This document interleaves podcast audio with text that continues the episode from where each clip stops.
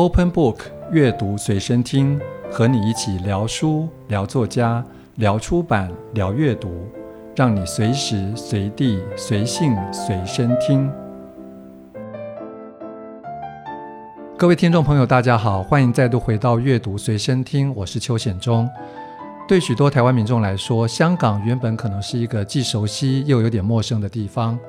像我自己从小就是被香港电影喂养长大的，但是我却从来没有机会去过香港，因此跟它的连结大部分是来自于虚构的电影或者小说。一直到去年六月，香港反送中运动如火如荼的展开之后，许多台湾人逐渐的开始关切这个东方之珠，并且跟他有了越来越密切的心理连结。有时候甚至会熬夜看直播，关切香港街头的最新动态。今天来到阅读随身听的来宾，就是一位来自香港的作家。他的经历非常丰富，可以说是右手写诗写散文，左手做评论，同时也担任香港文学馆的总策展人，积极推广文学。另外，他也在香港电视台主持了一档谈话性节目《文学放得开》。更可贵的是，他还是一位非常入世的社会运动者。从早期保卫天星和皇后码头的运动，到二零一四年的伞运，乃至于反送中运动，都可以看到他的身影。今天我们就来欢迎这位行动力超强的香港文化人邓小桦。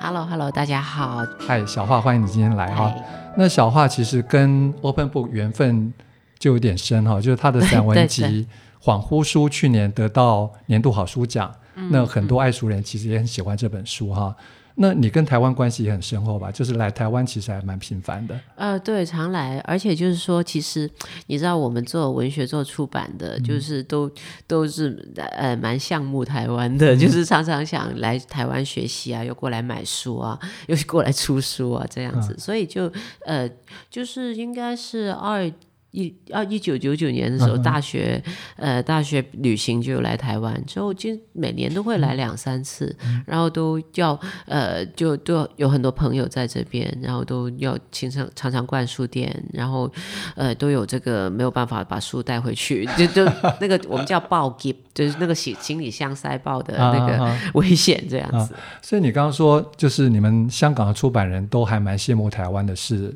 为什么？哦、就是台湾的出版业的整个呃架构啊、嗯、传统啊，然后那整个出版的文化都、嗯、都比较完整嘛。就是、嗯、就是呃，香港香港是有那个沙漠性的生态，嗯、就是很艰苦的。嗯、对，就是呃，台湾呃前几年就是开始流行呃艺人出版社嘛，嗯、然后我们那边说，哎，我们已经一年艺人好久了，原来原来人家那边才刚开始，就我们是一直在一个沙漠寒冬的状况。Uh huh, uh. 四季寒冬，四季沙漠，这样的这样的状况之下，呃，去做出版和书，嗯、对，就是呃，香港本地，比如说香港本地的翻译书，其实已经、嗯、呃相当少了，数量是相当少，嗯、但台湾这边是超多的，这、嗯、这个都已经就是决定了，就是台湾的那个出版业的，就是它的多元性啊，嗯、那个整个呃习惯啊等等都，都都都我们都蛮羡慕的，就觉得很、嗯、就觉得很奢侈了，对，然后。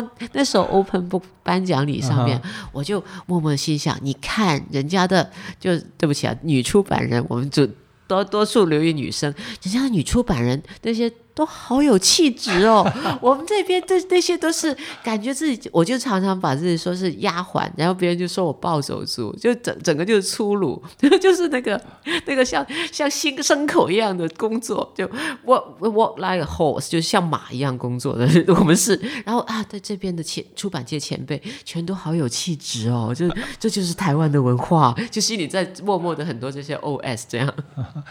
不过你刚刚提到那个香港有很多艺人出版社啊，因为这个你在《恍惚书》里面有提到过。我呢，我是有点好奇，就是说，呃，因为你提到香港也许是全世界出版最轻易的地方，那到底是一个什么样的状态？呃，比如说就是，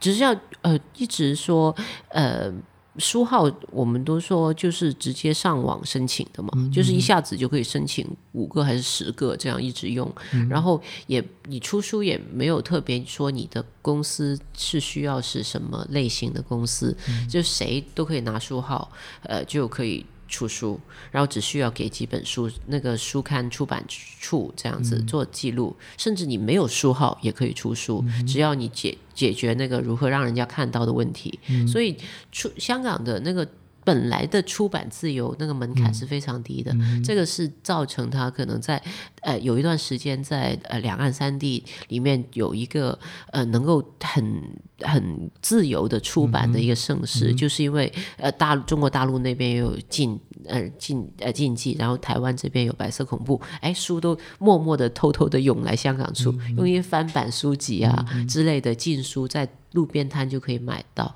呃，当然那时候版权法也没有 很盛行，所以这种这种状况蛮多的。就是香港那个出版门槛是世界最最低的，我才是这样。嗯、对。那你刚刚讲到一个重点哈，就是说出版了之后怎么样让让人家看到？那在你刚刚所谓的盛世里面，嗯，那通常他们就是读者怎么样可以接触到这些书？呃，读者就是这个就是香港的。呃，也是出版业或者书业一个特色。嗯，嗯，怎么说是他们是钱流，就没有变成一个很大的河，就没有汇成一个大的很大的江湖，各自有钱流。因为因为都是可能就是，比如说你可以想象一家二楼书店这样子，它的它的门市开在呃。在开在旺区的二楼，嗯、就可以交通算方便，但不是每个人都看到。嗯、然后他只要让呃一直以来，这可能他已经做了好多年，他一直以来他他只要楼下有一个招牌，有些客人上来、嗯、买到他的货，嗯、以后这个客人就会再上来。嗯、他中间没有再需要更多的宣传，嗯、也不需要做什么品牌。嗯、然后这个。如果太多人上来，他书店挤满了，他还卖不出去呢，嗯、对不对？所以他就在形成了一个生生态，就是说是默默的卖，嗯、然后做熟客，嗯、然后香港人要知道这些，你要自己就去碰哦，你要自己去找哦，嗯、然后要有人带哦，嗯、不然就你就还是在大书店里面买嘛，这样、嗯、是这个状况。所以呃，以前就以前我觉得。就老一辈，其实他们是很懂找东西的，嗯、就是对香港很熟，嗯、然后都能够我们叫钻军窿军啦，就是钻孔钻钻穴钻孔的去找一些东西出来，嗯、然后就找到自己要的东西。嗯、然后这个东西是有点秘密性的，有一种好像秘密结社的这个东西，嗯、然后也不想那么高调。嗯、对，所以这个这个和台湾好像有点不一样。嗯、所以买怎么去到读者那边，好像是一个有点。秘密的眼神交换的状况，uh huh. 我们也不知道那个事情是怎么完成的。Uh huh. 对，如果是非常书痴，他们还有自己的旧书店。Uh huh. 以前在以前的还会说出哪里是旧书摊。Uh. 如果是你去问小思老师那种，他会告诉你，嗯，在什么什么垃圾站。他在乐色站里面捡过宝的，嗯、就是一大箱的旧书这样捡回来，嗯、这样子。就是，所以他们这种挖宝的能力就是有不同的层次。对，其实所以他们可能有一个特别的雷达，对知道可以在哪里找到这些书。对，嗯、就是非常分散的，嗯、就不像说以前啊，重庆南路一条街，嗯、那样一直扫过去是一个生态，嗯、这个就在香港就不容易，嗯、就通常都躲的，就是就是需要找的。嗯。那你自己的经验呢？就是说，你什么时候开始接触到所谓的二楼书店？呃，就是大学，就是不知道，嗯、呃，对，就是有一个，你知道，香港的招牌都都以前都升的非常的纵横刺式的，嗯、就有一个特别矮的，哎，就快要压到我的头了，就，啊、哎，这个叫田园书屋，好，这名字不错，就上去看一下。嗯、然后他又有一些，哎，这书很便宜耶，这样，嗯、就是好像，呃，是买了个什么。醉古堂剑少还是幽梦影？不是啊，幽梦影。幽梦影。呃，对。嗯、然后这就是呃，中学快要结束到大学的时候，就是、嗯、就是嗯，要看一些古书这样子，然后就买了幽梦影的，才二十块，好便宜，就是以为就是买书是很贵的，嗯、就以为呃在大书店里面，然后还有还有折扣哎，就是、嗯、然后就就开始在那里买书，嗯、然后就再到。大学的时候就再有，哎，就不单只是看便宜，就是还要、嗯、呃有一点呃身份的选择之类的，嗯、对、嗯。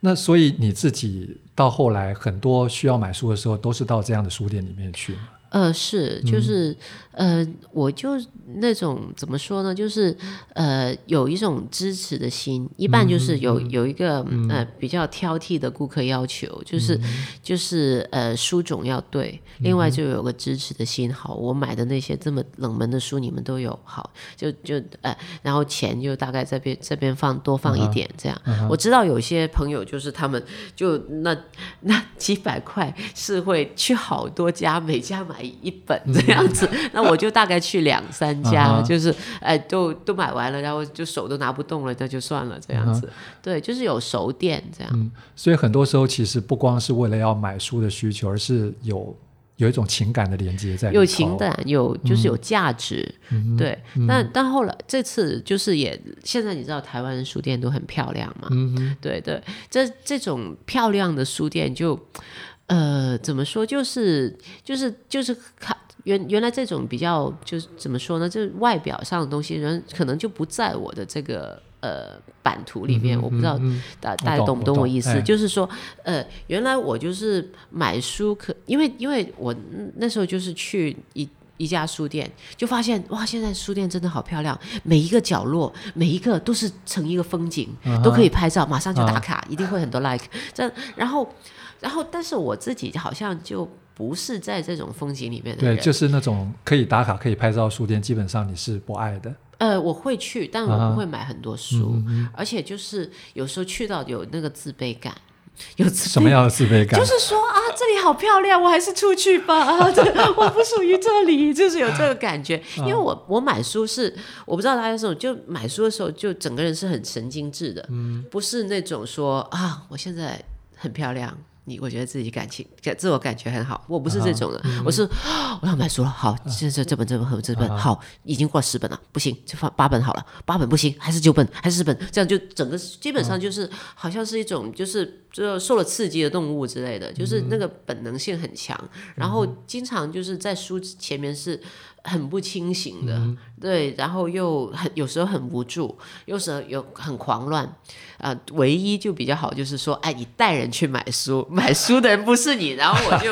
置诸在我，可以很冷静的去看书店里面，很很很冷静的去劝他买、啊，对，很冷静的，然后就整件事我心情就很放松，这样，因为是你买，OK，然后然后这个，但是如果果是自己去买，我就是。打卡是完全不成功。那这位小姐，你还是坐旁边那桌去打，就直直接那个桌面就乱成这样，是不能打卡的。对，就除非完全不工作，或者是只是装装样子。所以大家在我的 IG 看到我这些打卡，肯定我就是，如果是比较美观，肯定就是没有真的在看。对，如果是在看，肯定是乱的。然后书都画到已经残破了，这样就是就是有非常强烈的用过的痕迹。就对我来说，我就好像不在那个世界里面，就。就觉得很自卑，默默的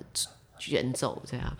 但是还是有你适合的书店嘛？你刚刚说其实有几家书店你是特别喜欢去，尤其去那边买书。那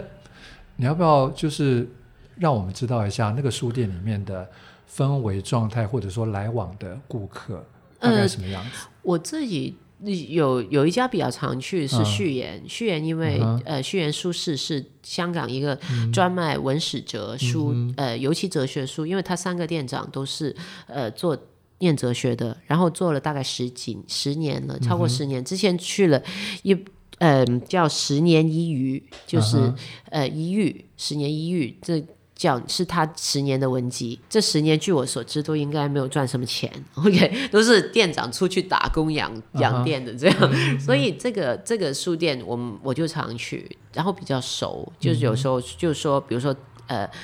文学馆出书了，然后我就说，哎，这本书你可以多进一点，或者是哪哪个喜欢的作家出书，我说这本书你卖不上唱榜，你们就就实在太失败了，之类，然后就就劝他们，好，现在就是就就你们就多进书书，我就帮你打卡，然后这个、这个方法我们把它推上去，然后这个过程做成当中当中，我当时没有分红的，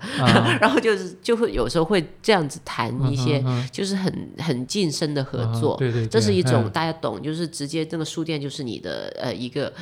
伙伴的感觉，对，对对啊、是战友了、嗯。然后另外一个就是我自己比较常去的就是呃香港的乐文书店，它、嗯、旺角有一家，嗯、然后那个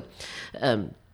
呃、旺角和铜锣湾有一家，就他们是很专业的，嗯、然后呃话很少，就也不是常常谈天，嗯、就话很少。然后、嗯、但你要的书基本上呃就是会有偏知性的，嗯、呃然后也做的用心的，就没有太乱七八糟的书。嗯、然后呃知性趣味。兼具这样子，但乐文他们是做生意的，所以他、嗯、他那个书桌呢，就轻重总是觉得刚刚好，嗯、即使有、嗯、呃有你就觉得一定要看奥，萨拉玛玛戈出新书了，当、嗯、当然要看，嗯、呃村上春树哦这样，就是然后架上书和桌面书的节奏分得很清楚，就架上书哎、嗯、找到了这本这本香港别处也没有，就你知道架上书有时候就是会有一些以前出过但现在找不到的书，对，这个、嗯、这个、你觉得他逛他书架也有。意思这样，嗯、然后嗯，这桌面书就是比较新的，你就让会刺激你现在购买欲的这种。嗯、然后他这个这个层次分得很清楚，嗯、对，而且很懂做做生意。嗯、然后我就我书那个恍惚书里面有讲到乐文，嗯、就是他他因为他旁边就是铜锣湾成品嘛，嗯、他们有一个。这这个默默的争斗这样子，什么样的争斗？就比如说我们呃，我当时候在成品，就是 这本选书，因为选书就会打折扣，嗯、然后如果你选中一本，其实也打折扣会卖起来的书就很明显，嗯、然后你就哈哈，就是就比如说那文明啊那种书，然后过几天突然销量就停了，嗯。然后我就过乐文看，果然乐文就七折了，这这很清楚。然后早期香港成品是没有时报的书的，有一两年是没有时报的。嗯、然后我就一进去乐文，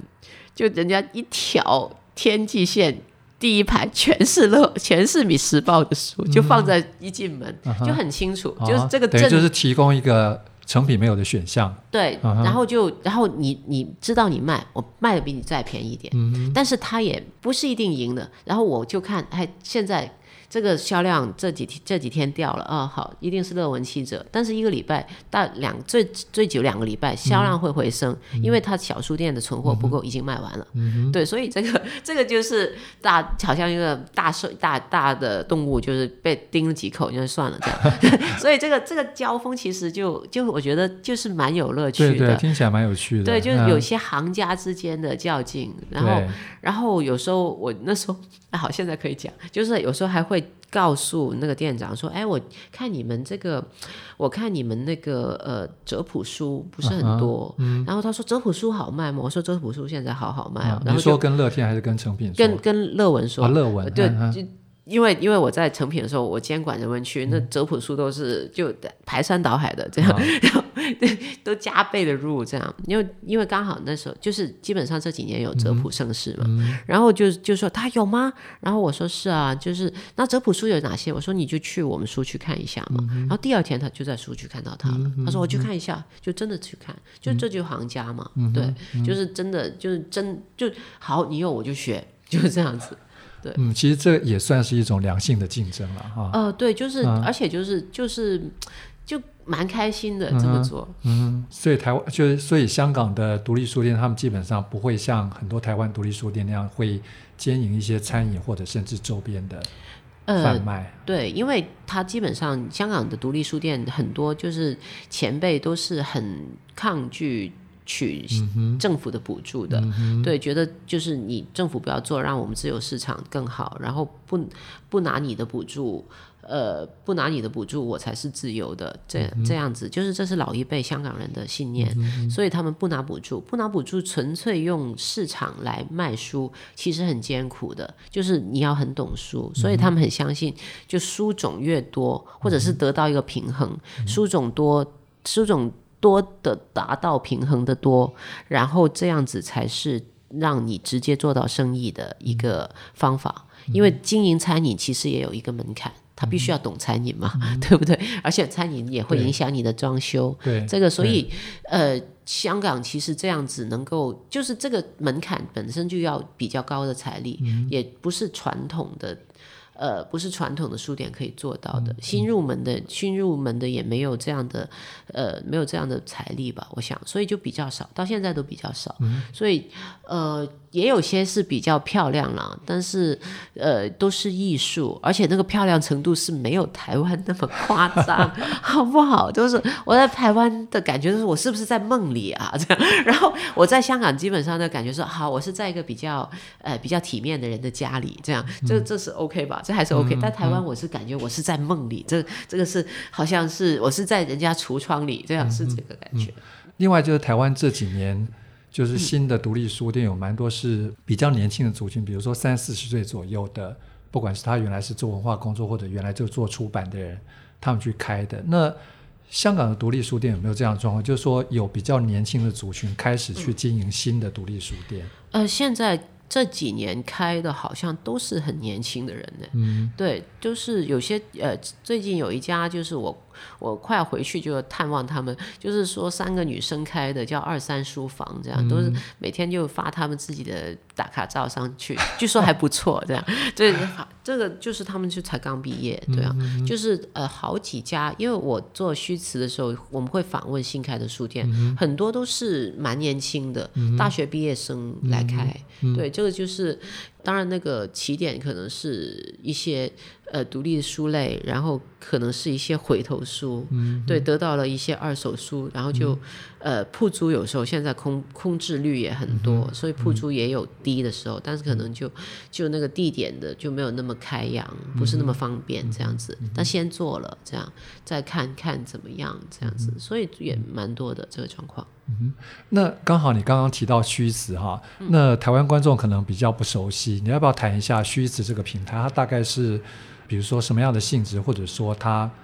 背后的一群作家，或者说像你们香港文学馆，怎么去经营这个地方？哦，这个是虚词，是我们就是呃香港文学馆做的一个呃网络媒体，就它连同另一个、嗯、另一个呃纸媒叫无形，嗯、对，所以就是我们呃从二零一八年开始做的两个媒体，后来还做了一本就是专门登长文不上网的，就叫方圆这样。嗯、所以虚词它是一个呃网络的文学媒体，所以。嗯呃，这个台湾朋友也可以上网看，那、嗯、可以在 like 我们 Facebook 或者直接到我们的网站去看。嗯、呃，虚词就是它主要我们，我想我们现在对出版的那个照顾还是比较用心的，嗯、就是呃，主要是因为我呃。人手算是比一般的文化杂志足，嗯嗯、因为文化杂志能有一个传职已经很不错了。我们倒有两三个这样，然后这样子说，一般一般出版物，呃，我们都可以比较容易 follow，就是有呃文学出版，尤其文学出版就没有没有什么什么人照顾的，我们都会照顾，就是作家访问啊、书评啊、书摘啊这样子，我们都会做。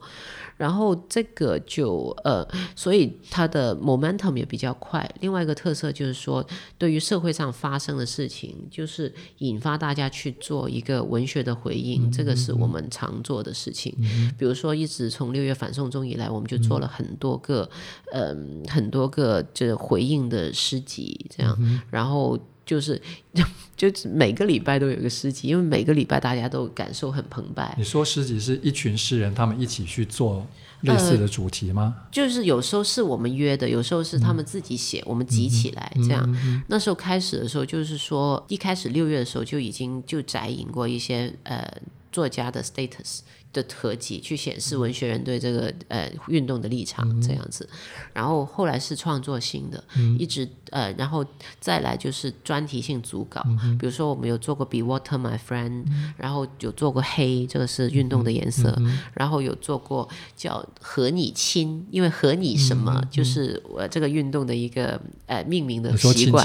对，呃就就呃我们叫和本来有一种人叫和理非，就和平理性非暴力，后来什么都。和你飞，和你 lunch，和你飞，和你飞就去去机场，和你 lunch 就是在 lunch 的时候在商业区，大家一起站出来抗议，就像和你 lunch。对，和你 shop 就是去商商场 shopping，其实都是示威 这样。然后我们那个叫和你亲，就是呃这这运动背景的之下的一个关于亲子关系的思考，这样家庭关系思考，所以就是做了很多这样的主题这样子，然后呃。是是一个比较，所以是一个比较跟社会和大众议题比较接近的一个媒体，嗯。嗯、但是同时也是就登比较理论性的文章，呃，登比较视觉艺术评论，而且是偏学术型的那一类，嗯、我们也登那种，嗯、对。就所以这个、嗯、这个就是一个深度和就是就是其实有一点就幻想中的理想知识分子形态嘛，就是我如果是要文化消费，我要超精致、超深奥的，然后、嗯、但是同时我的动力是来自与与这个社会互动或者跟、嗯、跟其他的呃知识范畴互动，然后得到动力这样子。嗯、所以呃，你们香港文学馆给自己的定位基本上是比较接近这个，就是说你们可以希望比较多的跟。社会互动跟群众互动，然后等于是做一种文学推广的工作。对对对，就是因为就是文学在香港的地位是很边缘的，嗯、这个就是台湾朋友在很多地方可能都差不多吧。没有台湾就是香港更边缘吗？呃，对，因为、嗯、因为。哎，文文章经国家之大业，就文章其实是国家性的东西，它是民族的基本。但香港是一个城市，所以这个是就是对这个一讲就很清楚。哦，因为等于是因为它的性格不同，所以会有这样的。然后我们是殖民地，对，所以那个呃，英国这殖民地不会推广中国的，就用中文写的东西。然后中国的来的时候，他也不喜欢有英国。英殖色彩的东西，嗯、所以我们夹在中间，这个中英混合的香港文学是很边缘的，嗯、所以就这个，所以我们一直定位所谓我们做文学，其实是同时在推广它，嗯、同时就是一边让呃文学人可以用心的创作，一边就是做向大众推广它，嗯、知道香港文学其实是有很辉煌的成绩这样子，呃，而且就是我们一直在争取这个文学馆的建立，像什么人去争取呢？唉，我们当时还是向民众争取的。OK，就是从民众这边去结集力量去争取，包括资金吗？资金有有争取过，但是就是我觉得是我们的基础是说啊，你做的事情民众还是喜欢的，有人去看的，对，这个很重要。对，不是那种做出来就没人要看，然后其实大家又不是真的喜欢文学，然后又下次都不来了，就都是来摸鱼打混的，就没有我们没有这个事情，都是就是其实有点像那次 Open Book 的那个颁奖典礼，就是很真心，大家来了之后就很开心，很开心，然后就都说我们都是就互相有个打。气的功能，对，然后对，就如果是就是没有新的人做的典礼，大家昏昏欲睡，然后说这谁呀、啊？这还没讲完呢、啊，好讨厌。这这种都是这样，就但是我们就是绝对不会有这种事情。而且 Open Book 那天还超时，对不对？这到最后大家快要昏倒的时候，月英姐还出来做 present，然后大家马上醒过来，真的是关心嘛？关心那个行业的事情，就想做事的人就是有这种 energy，然后他就会。持续的就想啊，下次我们再来，你们真好。我们走的是、嗯、我们活动，每次玩都是这样，嗯、那种那种办的来参加的人都都跟我们说谢谢，嗯、然后参加的作家都说啊，下次再做，再、嗯、再玩，这样、嗯、都是都是想继续想延续。嗯、这个这个正能量是就是说。对啊，就是一份给对文学的尊重。如果官员对文学有这个尊重，我们都 OK OK。目前还没有太见到 OK，但是他如他们如果有，我们是也是很欢迎的。当然当然 OK。那因为你在香港文学馆有一个总策展人的身份，那你也实际策划过一些呃实体的展览。那要不要跟我们谈一下？比如说呃，你提到过的像文学刺青，或者说二零一七年的火花只是看书，像这样的展览。你会特别着重哪些部分？我想，我跟一般的呃那个示意策展人相比，有点不一样是，我是注重一个知识脉络的。嗯、我通常如果那件事我怎么去做的比较顺利，就是说，哎，我找到了那本书。对，我之前做过一个叫、嗯、呃，就是呃，好想艺术是面包，那是就是对，然后那是怎么做呢？就是说啊，其实是很饿，就跟他们开会的时候，一坐下来又迟到了半小时，突然说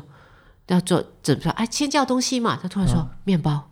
我们可以做面包。这样会我可以做面包，然后这个会会就开完了，就已经想到主题了。没有，然后但是回去做什么面包，什么做？哎，书架上找到一本书，是什么？餐桌上的食物，就是讲呃油画的画上面的食物，然后就把里面所有的面包找出来，然后就就知道那个展怎么做。所以那个策展背后有有一个知识脉络的呃支持，就其实是对我来说是很重要，那个顺利的第一步。然后但又不不会太。多和太有时候就是如果太知识性太强，如果是呃很学术的去做，但他可能又很沉溺。就在自己的世界里面，就跟没有办法跟大众对话，所以幸好本人又有点那个，就读书不求甚解，就是所以就那个就还有动力，但是又有一些支撑这样子。嗯嗯、像你们最近也出了一本新书哈，嗯。我香港，我接到。那这个其实原来是从另外一个，呃，是从一个写作计划出发的。你要不要谈一下这本书和这个计划？呃，那时候就是香港一个新一轮的，呃，关于社区的一个热潮。嗯、就香港，呃，就是九十年代也曾经有社区的热潮，然后零六年的时候也有社区的热潮，嗯、然后那时候是，呃。那时候是二零一五一六年，也是有一个社区的热潮。你要不要先讲一下那个社区的热热潮大概是什么状况？就一五一六年的时候。呃，一五一六年的社区热潮就是说啊，回到我们的城市去寻找我们的根基。嗯、它也是一个呃社会运动之后的雨伞运动之后的一个社会的反应，嗯、就是说啊，我们到底我们的。根基在哪里？我们这跟这个土地的联系在哪里？嗯、怎么去深耕？就深耕细作这样子、嗯、去耕耘我们的呃本土的土地，这样。嗯、然后这个所以是新一轮的。呃，所谓香港的社区的 community 一个共同体，然后一个人与人之间的联系的再发现，其实在，在呃零六年也是在呃一个保育运动之后，九十年代也是在，则是在于一个回归前，嗯、就是想办法要把香港文化尽量的发展这种心情之下，嗯、所以其实都是跟运动或者社会危机。危机有关的一些事情，然后那时候就是对，就是这样的想法，大家都要去深耕细作，要建立我们的社区，要把人和人之间做好，然后哎，把文学和艺术，呃，创造性放入社区，这样子，然后呃，要。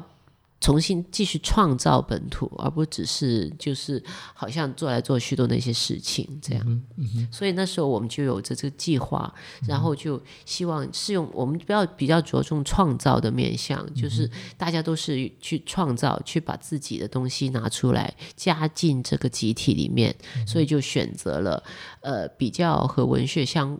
社区文学感觉上，嗯，就好像是街道嘛这样。嗯就是我们那时候二零一五年的时候，就是决定用一个街道做一个核心的概念，嗯、就是做一个写作计划，呃，包括就是说建立一个网站，这网站是主体，它是个网络发表的平台，嗯、然后这网络发表平台上面有有成名的作家的作品，就要策划他们写，嗯、因为这是呃确保你的那个作品有一定的文学的成绩，嗯、然后也。就是有龙头的牵动的作用，嗯、就是比如说我们有西西这样，嗯、就是有西西的作品，大家都会啊眼前一亮。然后这个另外一方面就是这个网站就会呃持续的发表一些投稿，嗯、对，必须要有人愿意写，接受外部的投投稿，对，接受外部的投稿，嗯、大家都是就是写香港的街道，嗯、唯一的要求很简单，就是文章的内文主题或者。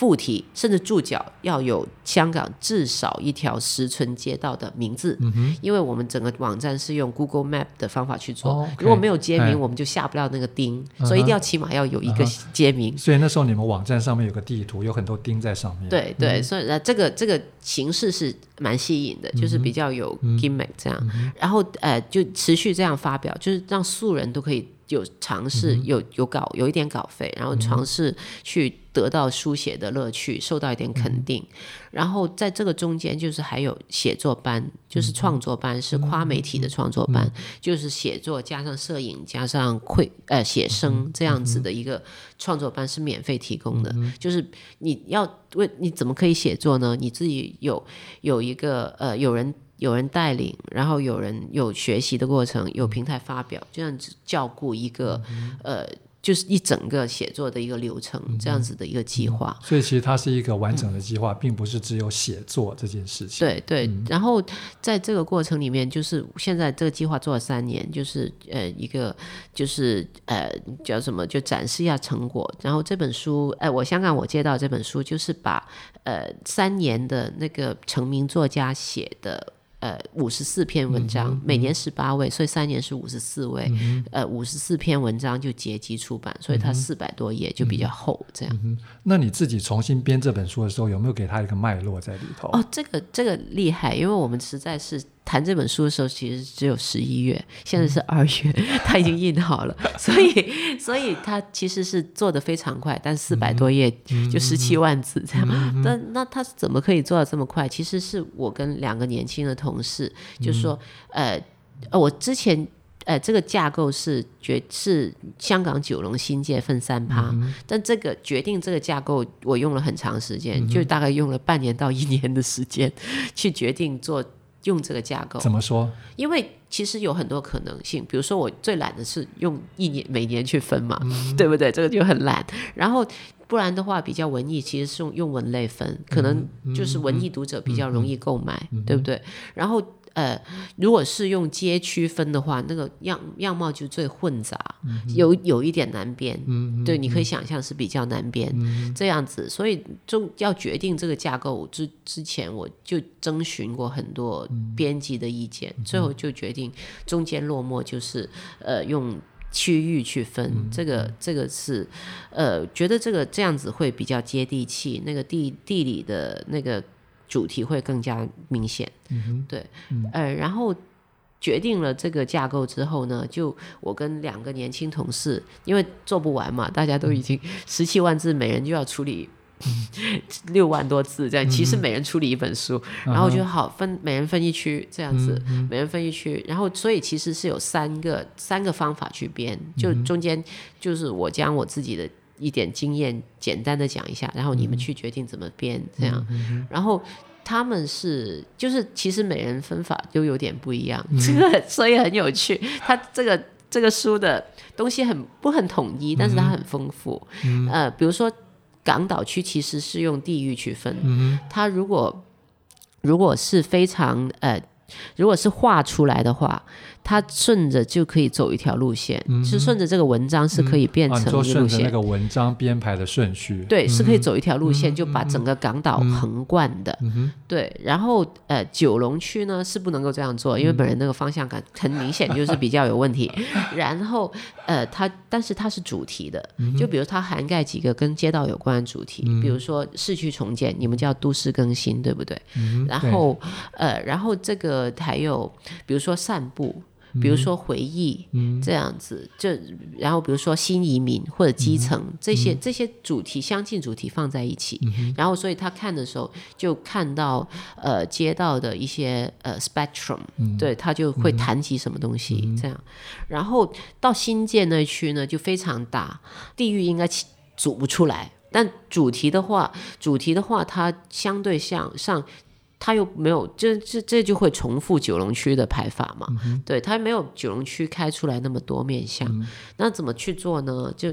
呃呃，基本上同事就是完全用节奏做的，轻重轻重这样，嗯、完全去考虑阅读的这个感受，嗯、这样，嗯、这这所以这个过程里面，呃，是有三种编法，嗯、这样，嗯、然后呃，但出来的时候，因为因为我其实着重讲的是阅读的节奏问题，所以有刚。刚才之前也有一些就问过，比如说呃，又是文艺马一航，嗯、呃，他就说，哎，读起来很舒服嘛，嗯、这样对，这个为什么读起来舒服？就是当时着重讲解过节奏问题，无论如何节奏是要考虑，嗯、对，这个就是考，所以这个十七万字据说还是看得蛮顺的。嗯，对，其实我自己是刚开始看，因为它的确是一本很有分量的书，但是即使我自己没有去过香港，其实对香港很不熟悉，但是。